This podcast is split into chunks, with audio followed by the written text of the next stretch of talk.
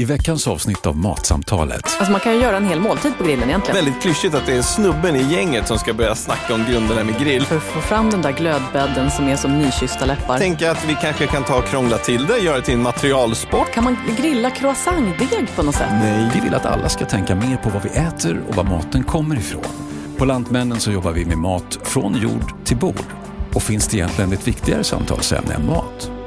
Vi har bett matprofilerna Sigrid Barany och Johan Hedberg att prata om mat. Om råvaror, matproduktion, matlagningstips och en hel del annat som handlar om just mat. Välkommen in i samtalet.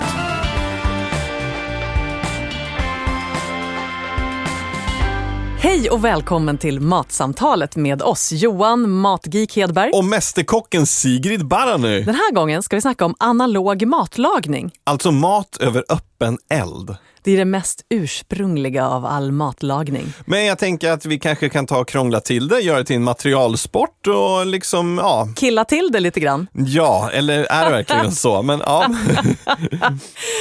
Du då, som är lite materialsportare, kan inte du börja med liksom grunderna för grill? Det känns så väldigt klyschigt att det är snubben i gänget som ska börja snacka om grunderna med grill. Men nu är det ju så att du tycker att det är jättekul att grilla och jag inte gör det lika mycket. Att, Nej men alltså grejen är ju så här, grillning har ju varit en lite misshandlad umgängesform i Sverige under många år. Där det har handlat om att få fram den fetaste glödbädden på kortast tid och sen bara få någon köttbit att yla ihjäl sig över de där lågorna. ja, vadå, menar du att det inte är det det handlar om? Jag tycker inte det. För det första så måste man hålla isär på liksom low and slow som kommer mycket mer nu, eller snabbt och svinvarmt helt enkelt. Jag är ju en sån som tycker att en bra glödbädd, om vi ska göra grejer ändå ganska snabbt, de ska vara liksom, den ska vara liksom rosa som ett par nykyssta läppar. Oh, poetiskt! Ja, eller hur? Nej, men därför att vi börjar ju någonstans gå ifrån den här masugnsdrömmen till att istället hitta någon form av gyllene medelväg. Vi skulle kunna ha åtta säsonger bara om grillning. Men om vi tänker att vi förenklar lite så tänker man så här, snabbt och svinvarmt. Typ biff, Ja, entrecote. ja. Det är ju sånt som liksom man bara kan yla på. Aha. Men om det däremot är sånt som vill ha, köra low and slow, alltså sånt som är lite tuffare, som till exempel bringa eller brisket som man säger i Amerikat, eller typ pulled pork som verkligen är liksom en bit kött som ska falla isär, eller typ ribs, då behöver vi ju tid. Och vill vi att det ska ta lång tid, då måste vi också hålla ner temperaturen. Och hur är det här med direkt och indirekt värme när det gäller sådana så här långlagning? Vad, hur, liksom, hur, hur tänker man med det? Ja, det är, alltså, den indirekta värmen det bygger ju på att du vill ge värme men du vill inte ge en massa yta. Du vill inte att köttet ska bli bränt utanpå.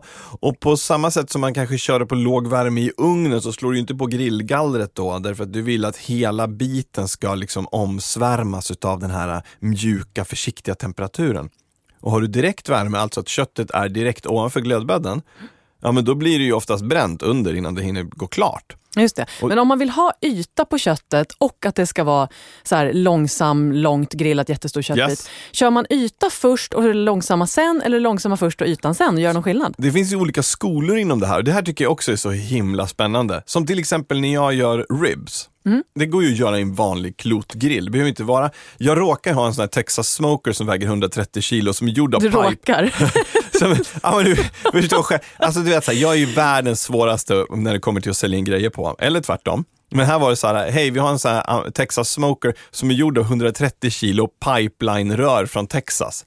Man bara, tack jag tar en sån.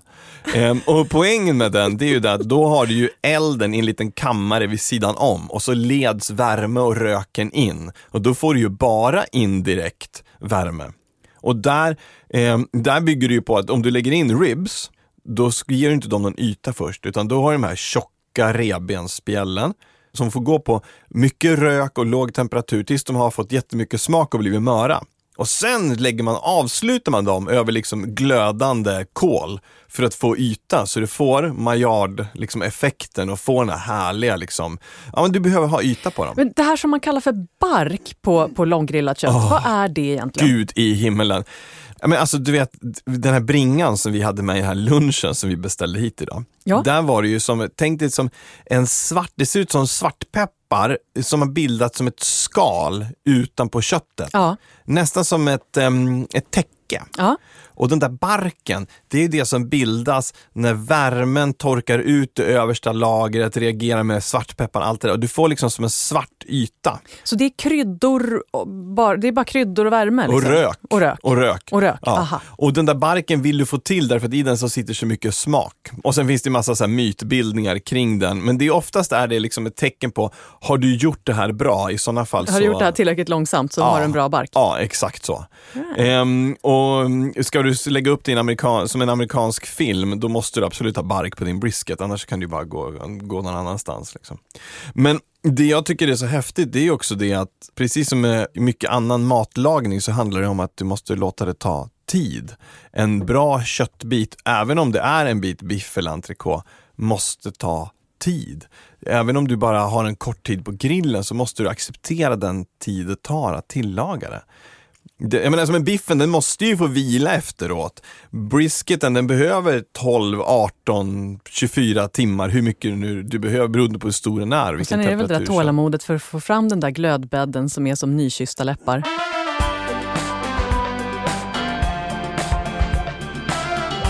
Men alltså nu har vi ju kommit in väldigt mycket på liksom värme och köttet och så här, men vi ska ju inte bara prata kött idag, vi har ju massa annat. Det går ju att lägga vad som helst på en grill. I princip.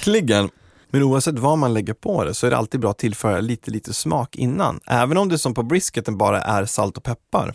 Ska vi till exempel prata lite om det här med marinad? Ja, men kan vi inte göra det? Ja, precis. Jag tänker det, det finns en, en eh, sån här föreläsare i personlig utveckling. Han brukar säga att det finns eh, två sorters människor i världen. De som delar in folk i två grupper och de som inte gör det. Och här vill jag vara en av de som delar upp folk i två grupper och säga de som står ut med marinader eller som gillar marinader, som älskar marinader och de som är så här, eh, rör inte mina grillråvaror med din läbbiga marinad. Ingenting kunde vara mer rätt träffande än precis så. Jag vill ha den rena smaken av grönsaken, köttet, fisken, skaldjuret, vad det nu är. Eller jag vill att det ska smaka tok mycket vitlök och rosmarin. Precis. Och jag måste ju säga, alltså, om jag måste välja ett läger och bara stanna där, då tror jag faktiskt att jag väljer marinadlägret. Bara för att det är ju så roligt med smaksättning och med kryddor och med behandling och fluffa till saker och ting. För att det kan ju hända väldigt mycket med en marinad. Och, och med så här, torr rub och med alla möjliga smaksättningar. Jag fattar verkligen det där att ibland vill man ha den rena smaken av råvaran. Absolut. Men det, man kan ju vara så kreativ med kryddning. Ja, och det behöver ju inte vara mer än typ bara lite eh, citronzest egentligen för att pigga upp den där fläsksidan lite, lite grann. Ja, men precis. Nu skulle jag kanske inte ha det just i en marinad, om, om man är jag. Jag skulle inte ha zest i en marinad om jag inte typ silade den, därför att zesten kommer att brännas på köttet när det grillas. Ja. Om den inte är på liksom ganska låg och indirekt värme. För jag tänker, alltså det här med marinader, det, det finns ju ett, ett sånt otal, otal sätt att göra detta på. Är det en kort marinad? Är det en lång marinad som ska behandla köttet och förändra proteinstrukturen? Ehm, är det en glaze? Är det en torr rub? Och ska den Vänta, på direkt stopp. innan? Håll isär här nu. Berätta för mig, eller för alla andra, vad är skillnaden mellan en marinad och en glaze?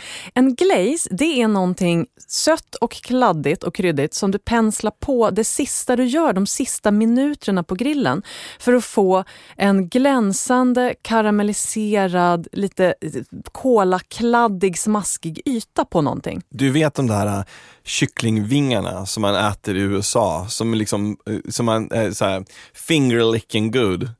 De har ju penslats med någonting som har blivit alldeles liksom nästan sekt. Precis, det är nästan som att man skulle ha ett frityrskal utanpå någonting. Det är bara det att det är kolasött och kladdigt istället för Mums. frasigt. Ja, Ja. Nej, men då så, då är vi klara för idag. Då Nu går vi och äter. Precis. Men sen så rubben då, då, vad är det? Precis, rubben. Och där egentligen kan man också dela in rub i bara en kryddning som du kör på precis innan du grillar någonting ganska hett och snabbt. Eller någonting som du i princip torrmarinerar köttet med kryddor. Att det blir som en kryddpasta som du klär in köttet med. Och det kan man ju ha kanske framför allt om man ska ha en stor bit kött som man ska ha länge. Köra indirekt och köra low and slow. Typ som man säger pulled pork, en stor bit fläskkarré. Där kan man ju göra en kryddpasta på, säg till exempel spiskummin och malen koriander, oregano, paprikapulver, salt, lite socker eh, för att få, få lite sötma i det där. Cayennepeppar och sen så klappar man in köttet med det där så att det liksom mojsar in sig i köttsaften och blir som en så pasta runt det där. Och det, den kan man ju egentligen få ligga liksom ett par timmar innan man sen lägger den på grillen. Inga problem alls. Jag brukar faktiskt pensla köttet, just om det är fläskkött, jag brukar pensla med lite äppelcidervinäger först. Och sen så att rubben fastnar i det. Och så får man en, en liten skön syra precis där under Ja, också. jag tycker det funkar bra. Mm. Så det passar väldigt bra med det där feta köttet. Men om man vill ha, om man kör en rub på någonting som man ska grilla över väldigt het, eh, snabb grill, eh, då tycker jag att det, att det är sockret framför allt som, som gör själva grejen. Det här när man pratar om cajun-grillning, blackened. Det som är blackened det är att man har socker i en kryddrub så att det är i princip bränns lite grann. Ah. Det bryns ganska kraftigt så att du får en, en väldigt så här frasig, lite hård nästan yta eh, och så att kryddigheten ligger inne i det här brynta sockret. Åh herregud så gott. Och där är det smaskigt med stjärnanis. Ja, passar väldigt bra just i grillning. Och då kan man köra sån här five spice eh, som är en av mina stora favoriter just nu. En sån här eh, asiatisk allkrydda. Helt enkelt. Ja. Så här Kärnpeppar, stjärnanis, kanel, fänkål och eh, om det brukar kunna vara till exempel vad är det, gurkmeja eller någonting. Ja, det är lite olika i olika blandningar. Eh, Jag upptäckte att den som jag har har till exempel inte stjärnanis utan vanlig anis. Va? Ja, visst. det, ja, det verkar finnas många lustiga avarter. Men, men du, när vi pratar lustiga avarter. Somliga människor, jag vet att det här låter helt absurt, men de väljer att förkoka sitt kött innan de lägger det på grillen. Ja, men det har jag gjort ett par gånger och Ja. jag måste säga att jag tycker om det. Och jag vet att eh, det, finns en, det finns ett misstag man kan göra. Eh, säg att man till exempel då kokar revbensspjäll, för det är sånt som jag tycker är gott att förkoka. Ja. I en stor gryta med jättemycket lag. Ja. Och där kokar man ju verkligen in så här sälta och kanske, kanske röksmak om man inte vill rökgrilla utan bara köra över liksom, gasolgrill eller någonting med bländad röksmak så kan man ju ha sån här liquid smoke ja, just det. Ja, ja, i sin visst, lag. absolut. Och massa kryddor och så. Ja. Och så kokar man sina spjäll, men då har ju en massa av den goda köttsmaken gått ut i den där lagen. Ja, det är ju det som är lite av problemet. Precis. Så att ett smartare sätt att göra det är ju att koka i inte allt för mycket vätska och inte ha i så där jättemycket salt, utan man saltar köttet efteråt istället. Så kokar man ner lagen efteråt så att man får nästan som en, eh, en, en kraftig buljong, en demi-glace. Och sen så använder man det och gör en glaze så att man ger tillbaks Du köttsmaken till... återför köttsmaken till köttet helt Exakt. enkelt. Men alltså jag är så här, min svärfar är amerikan och han har en väldigt bestämd syn på hur man ska hantera sina spjäll och vad man nu gör för någonting. Och han förkokar ju alltid liksom vatten-vinägerblandning som han kokar i. Mm. Det blir nästan någon form av syrade revbensspjäll. Liksom. Wow, så låter de är goda. Men jag tycker att antingen så viddar man dem, alltså man lägger dem i en påse i vattenbad, för då behåller du ju alla smakerna. Om man nu inte vill stå och passa sin grill hela tiden. Just det. Eller Smart. annars accepterar du bara att det tar den tid det tar för att få det bra. Det finns inga genvägar till det perfekta ljudet. Och att koka, hur du än vrider och vänder på det där kokandet så kokar du ju lik förbannat ursmak ur det. Ja. Ja, man ska verkligen respektera folks olika åsikter så länge det inte är vansinne.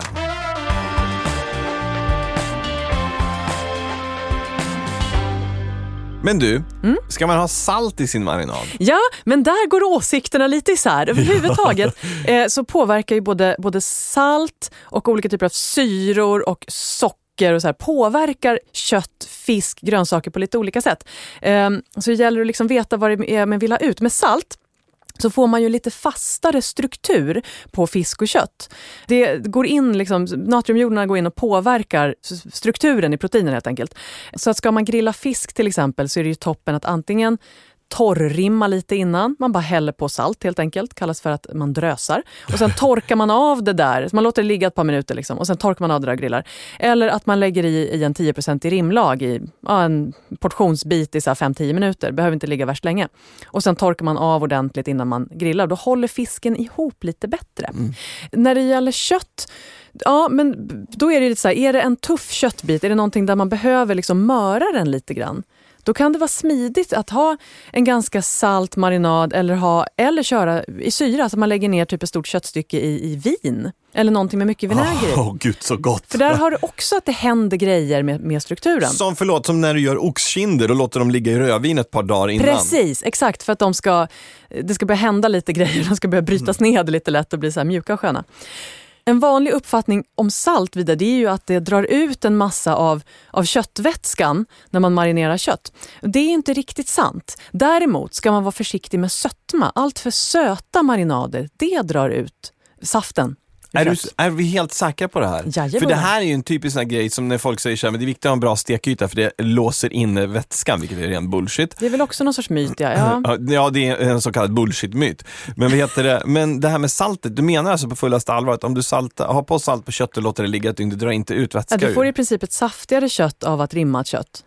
Det här är ju så fascinerande. Så det är liksom så här, ska, du, ska du steka kotletter eller steka liksom biff, salta en kvart innan. Låt saltet ligga på och sen bara torkar du av innan du grillar den så får du liksom ett fastare och ett saftigare kött. Du håller kvar mer saft i köttet medan det grillas, eller i fisken. Eh, eftersom att, att saltet som har trängt in håller kvar vätska. det binder Det vätskan i binder i köttet. vätskan. Dra på trissan, det kan vara dagens viktigaste lärdom. Visst. Men om vi nu går från salt till eld, Oh. typ de två grejer man behöver för att grilla nästan vad som helst. Ja. Eh, Jag tänker på det här med värmekällor. Jag lovar att du har någon så här nördig inställning där det är så här, "Nja, man kan inte grilla på briketter för att då händer det här och det måste vara så här Alabama, eh, träslag. Som, är det så? Till viss del finns det en poäng, men generellt skulle jag vilja säga att folk som säger att man bara kan grilla på en sorts sätt, de är ju helt ute och cyklar och är rädda för förändring. Jag tycker att det är häftigt att kunna välja olika värmekällor beroende på vad man är och vad man ska grilla Okej. eller röka för någonting. Okej, så vad är, vad är poängen? säg- Vad är poängen med gasol? Ja, till exempel, vi bor i lägenhet. Ah. Eh, Texas Smoker med massa så ved i, inte uppskattade grannarna. Gasol, helt okej, ingen märker. Men sen är det också så att gasolgrillen är snabb att starta. Och ibland om man ska grilla och ha barn och det är liksom, man kommer hem från stranden. Ska man åka hem en timme tidigare från stranden bara för att kunna få den perfekta glödbädden? I don't think so. Gasolgrillen, du får maillardeffekten. Du kan lägga på lite grejer ovanpå den om du nu är ute på landet liksom, för att få rökutveckling och få mer smak. Lite enris eller någonting sånt? Absolut, gamla äppelkvistar från när du har hållit på att klippt ner lite från äppelträdet. Klockrent. Man ska inte förakta gasolgrillen, den är snabbstartad. Och sen då, så vanligt kol, sånt som är så väldigt eh, liksom lätt på något vis. Ja, Ja, vad, hur, vad, är, vad är bra med det då? kol är ju, kol är ett mörker va? ja, alltså så här. Kol framställs ju på ett sätt som inte är så jättebra för miljön, hur man än vrider och vänder på det. Det är en ofullständig förbränning av trä, vilket leder till ganska mycket tuffa utsläpp. Uh. Men vi använder å andra sidan inte så förbannat mycket kol, eller hur? Va? Men, men om man tittar på själva grilleffekterna då? Liksom. Jo men det ger ju smak på ett väldigt så här, raffinerat sätt. Och här är jag verkligen så här, köp för tusan bra kol. Testa någon gång och åk till en specialbutik. Det finns sådana, du kan beställa det på nätet. Men satsa på att köpa ett bra kol. Det produceras till exempel svensk grillkol nu. Där du får riktigt stora bitar av norrländsk björk. Åh, det känns ju fint. Ja, därför att björken dels är väldigt energität. Mycket av den här skitkolen som man köper i snabbköpen, du vet, så här, ta fyra Den går påsar för väldigt 25 fort liksom. Den, br- den brinner väldigt snabbt. Och, Hallå, Ja. den är importerad ifrån andra länder, vilket många gånger är helt okej, men nu finns det svenska alternativ som tror på allt är bättre. Den brinner upp fort som satan. En sån här påse räcker till en normal familjs vanliga grillning, så den är inte så billig. Nej. Och den liksom dör väldigt snabbt. En bra du, jag beställde nu säger jag emot mig själv lite här som att jag börjar prata om amerikansk grillkol, men det, jag, i, i Sverige så görs inte de här enorma bitarna, där du kan få liksom stora chunks som räcker i timme ut och timme in. Det är bara nästan ett steg bort från ved då. Ja, i princip. Men det är ju effektivare än vad ved är eftersom att du har tagit bort all vätska ur och så. Ja, just det. Ja. Men sen, och sen så har vi ju briketter och Ja, där ja. finns det ju också en mängd olika varianter att använda sig utav. Men jag, och jag förstår poängen med det, men jag tycker inte att det ger lika bra smak. Och ska man till syvende och sist kliva in i någonting bara för smakens skull, då är det ju trä. Då är det ju liksom chunks av bra ved som man använder för att skapa liksom värmen med. Och det är ju pyssligt som 17. Men till exempel i min så här Texas Smoker så använder jag ju svensk björk, amerikansk hickory, lite svensk körsbär och lite svensk äpple äpple. Liksom. Det tycker jag är fantastiskt. Jag tänker på här, du vet, så här friluftsdagar i skolan på vintern. Ja. Och så, hade, så var det en stor brasa och så grillade man korv och, och marshmallows och sånt där pinnbröd. Det är helt underbart. Jättegott. Alltså jag måste få berätta, förra vintern var jag och familjen ute till ett ställe utanför Uppsala, ett så här friluftsområde där kommunen liksom ser till att det finns ved liksom, till grillplatser. Och bredvid oss så var en annan familj och då var veden var nyinlagd där och det fanns ju ingen kol och vi hade inte med oss någon kol och sådär. Och då var det en sån här grej med, mellan mig och den andra familjen där han också försökte göra upp eld och grilla sin korv på den här ganska sura veden. Så vi sneglade lite på varandra i början, för det blir ju som du vet, så här, den svenska manbarhetsriten som motsvarar indianernas att hitta en örnfjäder. Liksom. Först upp, ut och göra upp en eld. Båda har på sig du vet, så här, värsta friluftsbyxorna, vi är så kittade så var löjligt. Han drar upp en, så här, en grymt bra tändare, jag har med någon gasolvariant. Och till slut så började vi dela erfarenheter. Det visade sig att han har ett mörningsrum för rådjur hemma i sin liksom... Han vann. han vann. Han var coolare än vad jag var. Men, men det är också sådär att när vi börjar prata om grillning så är det ju kopplat till väldigt mycket det här att kunna göra upp eld, vilket är en gammal grej, liksom att man kan visa sig värdig. Och sen drar man det ännu längre. Och nu börjar det komma någonting som är ännu känsligare och det är ju så pelletsgrillar. Pelletsgrillar, vad är det då? Jo, men alltså istället för att man matar in själv till exempel kol, så är det här som en liten flismaskin så att den matar in pellets. Och det är väldigt, väldigt effektivt. Du får inte upp samma höga temperaturer som du får i till exempel en kolgrill. Men du får en möjlighet att göra low and slow i en kontrollerad miljö. Så du ställer i princip in den här, vilken temperatur du vill ha. Ja. Och så tuggar den här bara på. Och så kan du gå och lägga dig. Och så vet att den här står och tuggar på, säg 120 grader eller 98 grader hela natten. I lugn och ro. Och då är det ju förstås många som säger så här, men det där är ju värsta fusket. Därför att vi lever i den skeva uppfattningen att ju bökigare någonting är, desto mer äkta är det. Och jag kan tycka så här att visst det är ganska bökigt att till exempel sköta en, en så smoker där du ska mata med ved och det blir väldigt, väldigt, väldigt gott eftersom att du får så mycket ved och röksmak. Men vad tusan, det måste inte vara krångligt för krånglighetens skull. Jag ska faktiskt under sommaren liksom ganska ordentligt testa lite sådana här pelletsvarianter bara för att se om det är någonting att ha. Så varje, varje typ av eldkälla har sin tid och plats. Och det jag plockar upp från dig är att egentligen handlar grillandet väldigt mycket om den här romantiska känslan att få laga sin mat över eld. Att det känns så här vackert och ursprungligt och, och lite så här, jag är människa i kontakt med naturen. I like it. Jo men, ja, nu vart det ju rymddelfin lik förbannat. då, Men, Självklart. ja, ja, men, jo men alltså, jag tror så här. Det dels är det att vi vill komma i kontakt med naturen, kunna få vara utomhus. Men vi blir också en del av resten av familjens verksamhet under tiden som vi lagar mat. Istället för att låsa in oss lite, om du ursäktar generaliseringen, i köket medan de andra är ute och hoppar studsmatta och spelar boll och eh, plockar i landen och sådana saker, så kan vi vara en del utav det alla är med i det här och det, det, är nog någonstans det jag tycker är så fantastiskt. Eller bara det att man kan sitta i en Baden-Baden-stol en hel dag och säga så här, älskling, jag måste sitta och dricka öl och läsa en bok därför att jag övervakar grillen.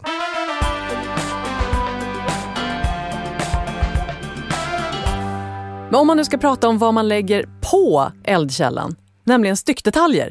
Nu, jag tänker ju genast kött eftersom jag är som jag är. Ja. Så att jag börjar i den ändan. Det finns ju många som vi, vi har redan nämnt, brisket och så och så, men några som jag tycker är så roliga, som man kan liksom komma ihåg att det är gott att grilla. Dels är det ju den här secreto ibericon. Oh, grisens lilla, hemlighet. Ah, grisens hemlighet. Den lilla skuldermuskeln som finns. Och den finns ju på alla grisar och vissa eh, smidiga, smarta eh, slaktare och charkuterister har ju börjat plocka bort den. Eh, även från liksom svenska raser så att man kan få. Det är en liten platt, långfibrig skön muskel som man kan grilla på hög temperatur ganska fort. Och eh, så vidare kommer liksom från, från en, en bra uppfödare och, och liksom i Sverige har vi inte särskilt mycket eh, salmonellaproblem. Eh, så behöver man inte genomsteka den sådär brutal mycket. Utan den är väldigt smaskig när den är lite, lite rosa i mitten. Ja. Och den är extremt marmorerad. Den är långfibrig, extremt marmorerad. Så man grillar den och sen så skär man den över, tvärs över fibrerna. Så får man bitar som är så här kortare konsistens, en jättesmakrika, helt fantastiska. Får man tag i iberico-gris, som alltså är en spansk svartfotad gris som går utomhus och äter ekollon, gärna i två på varandra efterföljande säsonger, så att de smakar jättemycket nötigt av de här ekollorna, då är man en, en lycklig grillare. Fläsk, alltså färsk fläsksida i skivor, i tunna skivor, eh, är helt fantastiskt att grilla.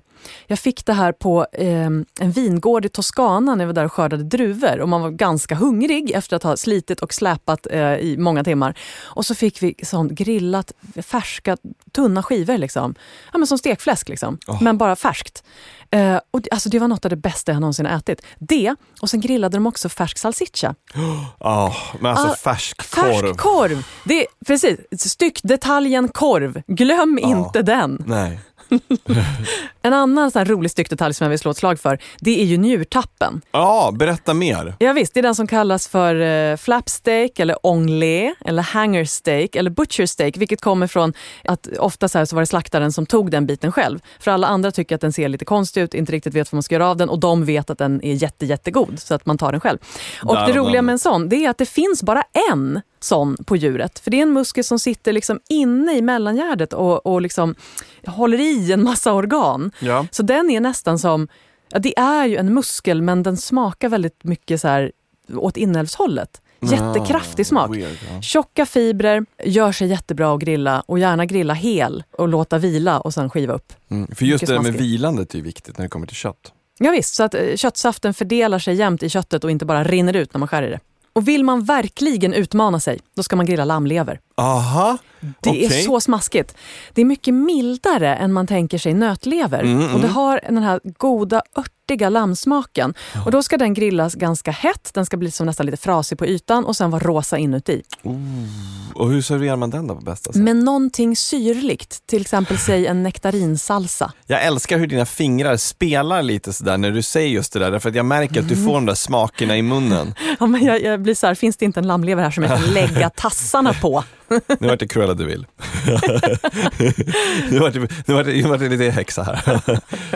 Ge mig levern. Ge mig en hundvalp. Nej, usch!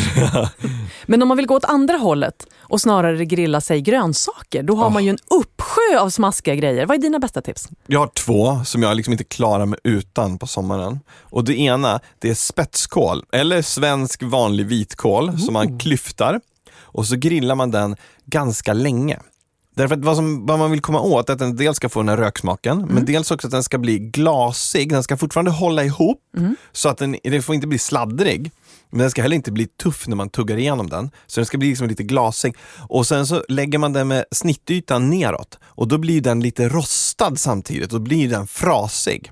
Och sen tar du av den från grillen, så häller du på smör som du precis har brynt. Så ringlar du det över och så avslutar med lite havssalt. Det är ett fantastiskt Gud, tillbehör gott. till till exempel en bit kött istället för någonting annat. Det räcker med bara kött och så den där grillade kålen. Eller bara äta den som den är. Alltså det är, ja, jag blir helt lycklig bara jag tänker på det. Låter helt fantastiskt. Eh, grillad sallad kan man göra på samma sätt. Romansallad. Man bara klyver ett huvud romansallad, grillar på grillen så att man får fram det där lite, så här, lite frasiga, lite smakförändring, lite sötma och sen så eh, hyvlar man över ett gäng parmesan. Åh, men dra på drissan. Kanske lite citron också. Jag har en sån här grej som jag brukar göra så ofta jag kommer åt också när man har lite tid och det är rotselleri. Ja, kör du sådär hel... Ja, ja. Berätta, hur gör du det? Ja men tänk dig som att du bakar en potatis. Du bara tar en bit rotselleri och lägger på grillen. ja, och sen så, men den behöver ju lång tid på sig. Låg temperatur, testa dig fram lite och sen behöver den säkert ja, ett par timmar skulle jag säga. Men där är väl trevligt med lite rökspån också? Ja, gud ja, för den tar åt sig ganska bra av röksmaken. Men eftersom att det inte finns något fett i rotsellerin så tar den inte åt sig så galet mycket. Det blir aldrig som en du vet, så rökt korv, utan den blir bara liksom, den får en nyans utav det. Och sen så bryter man upp den, man kanske klyver den i bitar och så serverar man den kanske med en liten klick smör till eller några droppar liksom rapsolja över och lite salt. Så himla gott. Och den ska bli, den blir liksom helt mjuk nästan inuti. Ah, Eller kanske med en syrlig örtmajonnäs? En syrlig örtmajonnäs. Sanna mina ord. Man borde väl egentligen kunna grillröka tofu? För jag tänker så här, om man grillar tofu direkt över kol, Ja. eh, då ska, man ha, liksom ganska, ska det gå ganska snabbt och gärna så marinerad tofu så att det liksom händer något roligt smakmässigt. Såklart. Men jag tänker att om man bara vill så sätta röksmak på så skulle man kunna marinera en tofu och så köra den indirekt och med massa rökspån. Men hur mycket röksmak suger den åt sig tror du? Ja, men allting måste väl suga åt sig Ja, det krävs lite, ju lite, lite fett. Och sådär. Men, jo, men jag har ju, de, Man och jag har ju oljar in den definitivt lite. testat rökt tofu. Om inte annat så sätter det sig ju i ytan på ett väldigt trevligt sätt. Ja, nej, jag är inte alls omöjlig på den. Det, det här känns som att vi kanske måste till och med ta och testa i sommar. Mumsigt. Men vi har ju varit sommarställe utanför Sala och där finns det en sjö och där brukar vi fiska en hel del och så det man får upp det är ju schysst att hamna på grillen. Vad är dina så här, favoritfiskar att grilla? Alltså jag gillar feta fiskar. Obviously. Jag tycker det är smaskigt. Ja, obviously. som Nej men jag jag. menar de är Nej, ju men- bäst att grilla. Ja, men typ så här makrill och sardiner och sådana saker. Men färsk, en färsk makrill, hel, bara urtagen, eh, stoppa i lite så här smaskiga örtkryddor, färska grejer, något ogräs, skiva citron, lite salt och peppar. Ja, visst. Och så grilla den. Det är ju helt underbart. Ja. Och vet du vad som är gott till eh, grillad makrill? Nej. I synnerhet om man grillar och så kanske lite rökspån också som får lite rök på Mm. det där. Hjortronsalsa. Really Alltså now? det är någonting med hjortron och grillad makrill Ja. som bara såhär kaching, äktenskap i himmelen. Det här låter som någonting som Hävi i Glenn skulle kunna servera. Du vet den här restaurangen ute på fjället, uppe i Sameland. Nej, men dit måste jag uppenbarligen. Ja, det måste du. Men det krångliga med fisk det är ju att de gärna fastnar på gallret. Och då finns det ju lite knep. Ja, berätta. Ja men dels är det ju det här att lägga på lite aluminiumfolie och liksom grilla fisken ovanpå aluminiumfolie. Eller ha ett halster. Det vill säga någonting som man, man klämmer liksom fast fisken i en liten... Flyttbart, eh, galler. Flyttbart galler, precis. Ehm, så att man i alla fall kan få bort den från grillen och, och peta av den från det där sen. Eller sen kan man ju göra de här smaskiga foliepaketen med fisk. Ja, men Ah, får man tillägga en grej? ja, Det finns en grundregel när det kommer till att grilla fisk. vad är det? Ha alltid skinnet kvar och ha skinnsidan neråt. För då kan du skrapa lite om det krisar att den fastnar. Just det. Men med det sagt, foliepaket. Grilla färska skaldjur är smaskigt också. Och man kan få tag på så här, alltså färskblå liksom, krabba eller eh, sån här king crab med jättelånga ben, kamchatka-krabba. Havskräftor. Du, när vi gjorde, vi hade ju en maratongrillning förra sommaren när vi grillade i 30, var det 32 timmar eller någonting på raken. Och då hade vi levande hummer. Åh, åh gud vad underbart. Ja, och det är ju så här, det är ju, skär ju lite i själen på en. Det, jag menar, det spelar ingen roll hur man vrider och vänder på det här. Att lägga en levande hummer på, på skärbrädan och sen så klyva den med en rejäl kockkniv, det är ju, Fast då är den ju inte levande så här jättelänge till. nej den dör ju direkt. Men det blir väldigt, det blir väldigt tydligt vad man gör för någonting och det, det, det, är, lite, det är en jobbig process på sätt och vis. Liksom. Men, av respekt för råvaran. Men eh, det blir ju så vansinnigt gott därför att är den levande och grillas liksom sekunder efter att den har tagits av daga, då blir den så söt. Alltså skaldjurskött som är helt nyslaktat äh, har en sötma som inte går att jämföra med någonting annat förrän man väl har testat det själv. Liksom. Ja, helt bedårande. Passar väldigt bra att lägga på. Hummer passar väldigt bra att lägga på grillen. Det rekommenderar jag starkt till alla i sommar. Lägg hummer på grillen.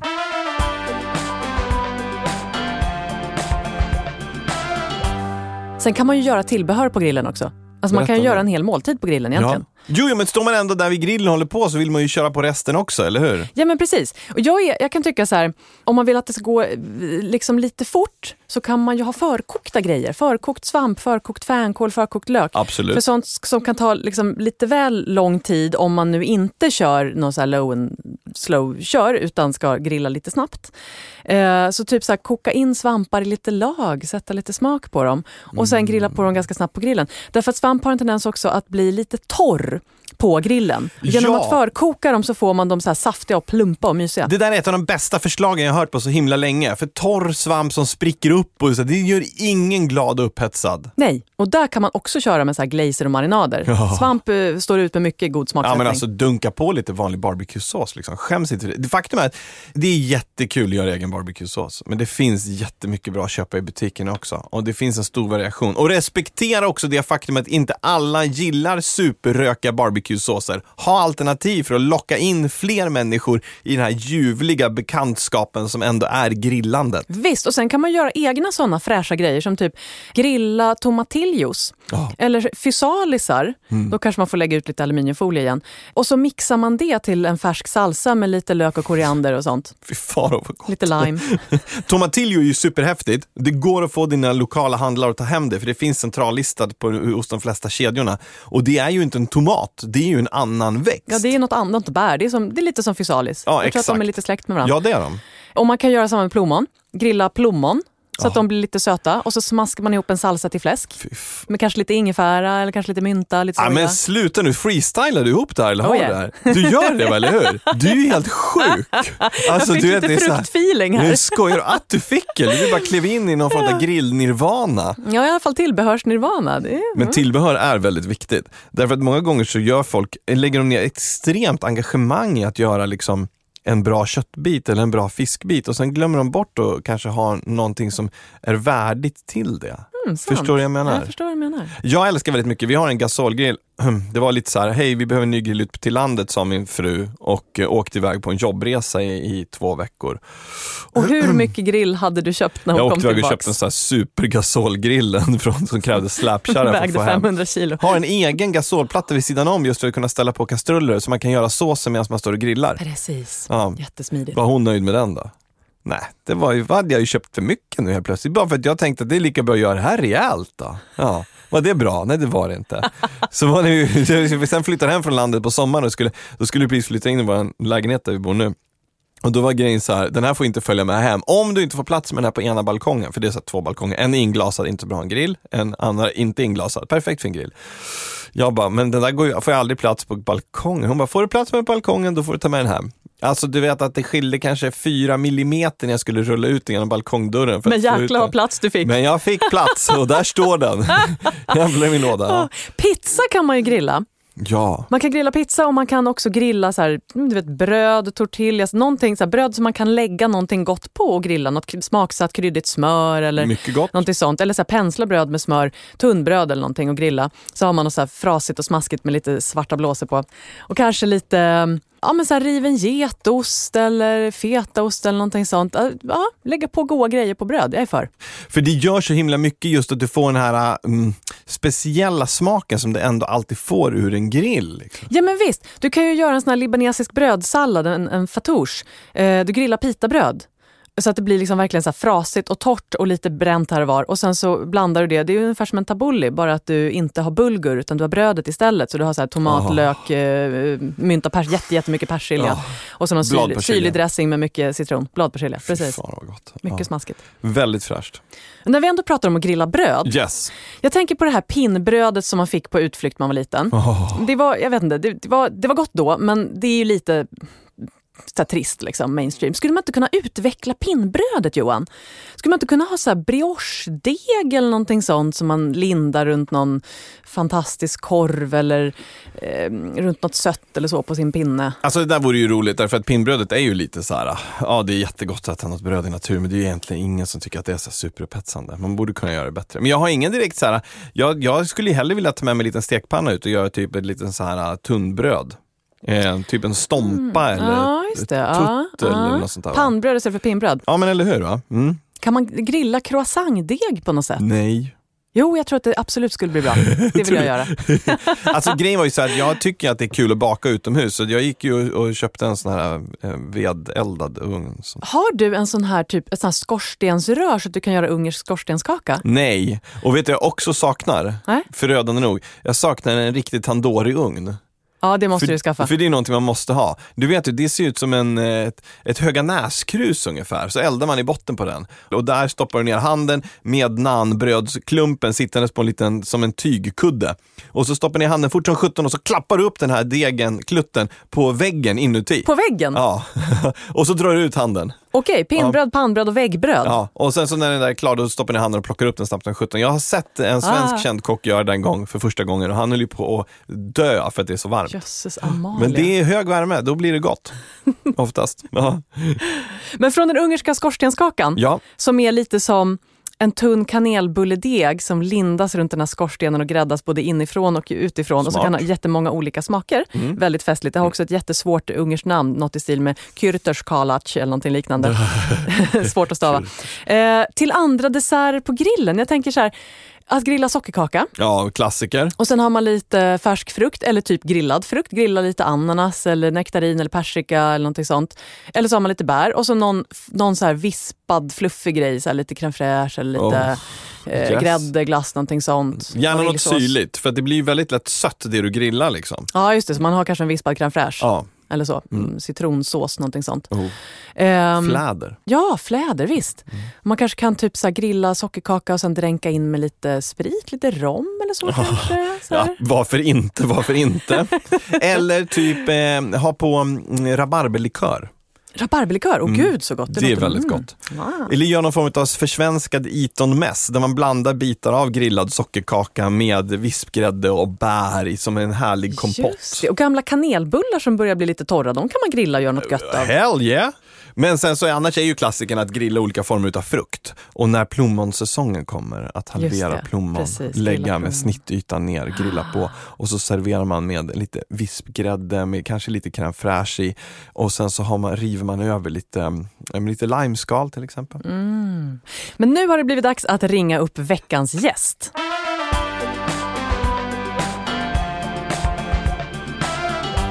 Då säger vi hej och varmt välkommen till Ludvig Åström från Brisket and Friends. Hej och välkommen till Matsamtalet. Hej! Du, klyschan är finanskillen som övergav svenska Wall Street och istället ställde sig vid grillen. Hur träffande är den? Hyfsat träffande får jag säga. Det, det var ju faktiskt så det var, även om jag kanske inte var den här riktigt klassiska Wall Street-killen så bytte jag ju arbetsplats från Stureplan till Årsta industriområde. Alltså vad är det med här, hela den här barbecue-kulturgrejen som du tycker är så fascinerande? Det är ju en jäkligt svår fråga att svara på egentligen, alltså, men det, det är ingenting som man blir bra på direkt, liksom, utan man kan alltid utvecklas och bli bättre. Det tar tid att lära sig. Det är otroligt många parametrar som, som, som styr hur resultatet blir. Det finns liksom alltid någonting man kan göra bättre. Och, och det där är någonting som, som eh, jag går igång på. I Sverige så har vi ju till, till största delen använt grillen som en jätte, jättehet stekpanna och så slänger man på en flintastek. Och, men den här low and slow-trenden kommer ju allt mer. Vad, har du några bra tips för hur man ska lyckas med sin low and slow? Tre bästa tipsen? Alltså, mitt absolut viktigaste tycker jag det är liksom att man lär känna sin, sin egen utrustning. Oavsett liksom om man har en vanlig klotgrill och liksom kör indirekt eh, grillning på den eller om man har någon eh, offset smoker eller en Kamado-grill eller vad, vad det nu är. Så liksom att man lär känna hur, hur sin egen utrustning fungerar. Hur, hur gör man för att hålla, liksom, uppnå en jämn temperatur? Hur mycket rökved behöver man använda? För det, det skiljer sig rätt mycket åt mellan olika, olika typer av smokers. Men kanske ännu viktigare det är att man har tålamod. För att köttet som ligger på, det, det blir klart när det blir klart. Det är ingenting som man bara kan, kan stressa fram liksom genom att höja temperaturen under tiden och sen tro att man ska få ett bra resultat. Utan de, se till att uppnå en jämn, jämn temperatur i smoken först och sen så eh, låta köttet ta den tiden det tar tills det blir färdigt. Och tredje bästa tipset då? Och tredje bästa tipset är att skaffa riktigt bra termometrar. Både som mäter temperaturen i smoken och som mäter innertemperaturen i, i köttet. För att eh, det är lätt att gå fel där. Om man har de här vanliga termometrarna som sitter på när man köper sin smoker eller grill, de, de är oftast inte särskilt bra. Och de mäter oftast temperaturen i locket kanske och inte nere vid gallret. Ja, jättebra tips. Vad, eh, om man tittar på styckdetaljer då, vad är det för olika som är bra till den här typen av grillning och vad kräver de? Det är, det är ju mycket utav, utav de här liksom lite tuffare detaljerna. Vi, vår grej i brisket är ju bringan. Ja. Men också att de är, är väl marmorerade. Va? Men man, kan, man kan inte ha för magert kött. Det är väl det, det, det viktigaste, tycker jag. Bringa eller brisket, det har ju blivit extremt populärt, eller extremt populärt, men det väcker ju våta drömmar hos många grillare även i Sverige numera. Ehm, Absolut. men kan du förklara lite så här, vad är det ni gör med er bringa som gör den så förbannat god? Det, är tiden. Alltså den, den kräver lång tids tillagning och då, då uppnår den här magiska reaktionen. 16 timmar brukar vi köra som standard. Uff. Alltså jag måste få fråga, när ni gjorde det här i början, du måste Ja. ha misslyckats några gånger. Många gånger. Alltså man brukar säga så här, forskare gillar bananflugor för fyra generationer kan du beta av på en kafferast liksom. Men en bringa, det, är liksom, det, är två, det måste ju vara liksom två dygn inklusive allting och bara för att få reda på att nej det här vart inget bra, du testar vi igen. Ja, det, det var ju precis så det var. Man fick ju köra om och köra om och köra om tills vi uppnådde liksom ett resultat som, som vi tyckte var, var bra.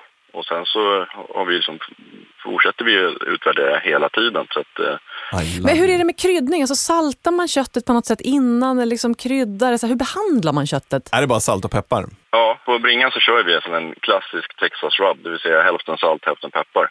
Det, vi gör ingenting annat och sen är det bara hickoryveden som, som sätter smaken. Så ni kör med hickoryved genom hela processen eller? Det gör vi. Ja, men nu har vi pratat om brisket. Vilka andra styckdetaljer använder ni som du kan tipsa om? Så vi använder väldigt mycket eh, fläsk. Ehm, det man ska börja med, om man ska komma med ett liksom nybörjartips, det är, det är att köra fläskkarré, liksom göra pulled pork. För det, det är lätt, det är, liksom, det är tacksamt, den, den är förlåtande. Men ska jag ta fram någonting specifikt så skulle jag säga fläsksida. Det tycker jag är något av de absolut godaste och det är också ganska förlåtande och eh, lätt att lyckas med. Kör man den platt då på, på grillen eller liksom rullar man ihop den som en porchetta? Nej, vi, vi kör den helt platt och, så, och då, då är det ju verkligen utrymme för, för att eh, smaksätta den med, med kryddor och sånt. Ja, så du får den så alldeles mör och sen så får du nästan cracklings liksom när fettet i svålen poppar. Precis. Om man vill då köra en low and slow från början för att få den alldeles mör och sen så dra på lite värme för, för att eh, få den här härliga krispiga ytan. Men du, om vi pratar tillbehör, vad rekommenderar du för tillbehör till det som ni serverar från grillen? Vi jobbar ju ganska traditionellt med, med, med tillbehören. Alltså en coleslaw är alltid, eh, är alltid liksom, tycker jag, obligatoriskt till, till den här typen av mat. Och då tycker jag gärna att man får liksom krydda sin coleslaw lite eh, så att man inte har den här bara jättetråkiga gamla majonnäs-coleslawn. Just det, få lite umf i den liksom. Ja, precis. Men om man, om man ser framåt det här med grillande och, och low and slow och så här poppis, vad, vad, vad finns det för trender inom det här som du skönjer? Som man säger, I Sverige skulle jag säga att, trend- att det är liksom barbecue som, som är själva trenden. Det är ju ganska, på sätt och vis ganska nytt i Sverige. Bara under förra året öppnade ett antal nya barbecue-restauranger runt om, runt om i Sverige. Men om man tittar lite mer internationellt så skulle jag säga att den, den trenden som kommer nu ganska starkt är att man liksom blandar traditionell eh, amerikansk barbecue med helt andra kök. Eh, så bland annat har jag sett det liksom öppnat ett antal nya spännande ställen som, eh, som gör klassisk barbecue och sen så blandar man det med, med det asiatiska köken. Ah, spännande. Ja men du, en, eh, en bra avslutningsspaning. Och med det, tusen tack Ludvig Åström från Brisket and Friends för att du kunde vara med i Matsamtalet. Tack så mycket. Tack själva! Vill man ha mer inspiration om det här så finns det en uppsjö med grillböcker, men några som jag tycker är bra. Det är Smak på Sápmi av Victoria Harnesk om det samiska köket, jättemycket eldmatlagning där. Eh, det är Lisa Lemkes till grillat, såser, marinader, sallader och lite sött. Eh, och sen är det Paul Svenssons olika grillböcker. Grilla Vego är väldigt bra. Också Mattias Larsson har gett ut bra grillbok. Grilla heter den. Imperativ. Och en bok som jag är så här, det här är bibeln för många, det är ju Franklin Barbecue, ett grillmanifest. Det finns på både svenska och engelska. Och det är ju Aaron Franklin som har liksom skapat eh, den moderna brisketen. Alla varianter vi ser idag är ju någon som har inspirerats av honom. Men vet du vad det har blivit dags för nu då, Johan? Nej. Den bästa stunden. Ja, Provsmakningen. Ätstunden. Vad har vi framför oss här? Dels så har jag lite eh, grillad kyckling här. Som, där är det marinaden som är själva grejen. Berätta. Eh, marinaden består av ljus soja, riven ingefära, riven vitlök och så långt så har jag helt enkelt bara rätt avknyckt den från Lisa Före Wiblad och Malin Sandström Matmolekyler. Men sen har jag stoppat i själv eh, Five Spice och eh, timotpeppar. Vad tycker du? Väldigt god. Den blir inte för asiatisk. Den passar väldigt bra till den här grillsmaken. Ja, jätte, jättesmarrig. Gud så trevligt. Väldigt enkelt sätt att göra en marinad. Ja, ja visst. Ja, kyckling är tacksamt att smaksätta. Personligen tycker jag att det är timotpepparen som gör den här marinaden. Den här härliga grapefruktsmaken som den ger. Sen är det chokladbananer, eller det vill säga, det är inte chokladbananer, det är någon sorts uppmoderniserad chokladbanan. Jag har på det experimenterat.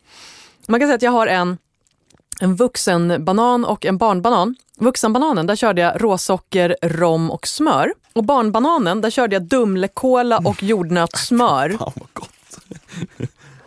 Vuxenbanan är jättebra. Eller hur? Och inte allt för söt. Men och, du, jag du har har, ju också kört den så långt, lagom tid. Den har inte blivit brun, men den har blivit mjuk. och till den Och så har jag en, Dumle-varianten är också. Åh. en crème fraîche med eh, limezest och massa limesaft. Syrlig. Jag tror många glömmer bort hur gott banan är att grilla.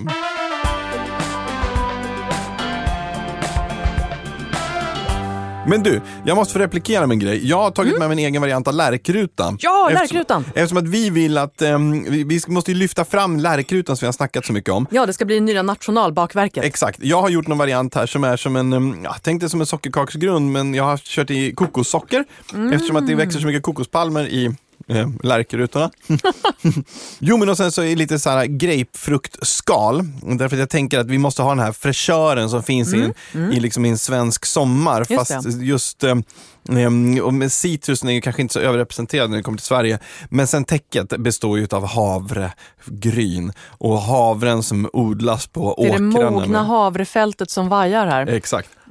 Och sen hällde du på någonting smaskigt ovanpå här, något sött och gött. För att söta upp den lite extra så kör du på lite svensk lönnsirap. Svensk lönnsirap, Exakt. I love it. En smidig ruta. Och eftersom att du som lyssnar på det här också jättegärna vill vara med i den tävlingen som vi har, som handlar om att hitta ett recept på en jäkligt god lärkruta helt enkelt. Så vad du gör är att du lägger upp en bild tillsammans med ditt recept på till exempel Instagram eller en annan social media-plattform och taggar den med hashtag lärkruta så kommer vi att hitta den och så kommer vi lite längre fram här och dra en vinnare som får ett fabulöst fint pris och eh, vara med och skapa den nya nationalkakan lärkruta. Tävlingsinfo hittar du på lantmannen.com och all kreativitet mottages med glädje. Vi är supersmaskig lärkruta Johan. Tackar, tackar. Med det sagt, därmed är vi ganska klara för veckans matsamtalet. Vad säger du? Det är vi. Tack så mycket för att ni har lyssnat och vi hörs nästa vecka. Du har lyssnat på Matsamtalet med Sigrid Barany och Johan Hedberg i samarbete med Lantmännen. Matsamtalet görs av produktionsbolaget Munk.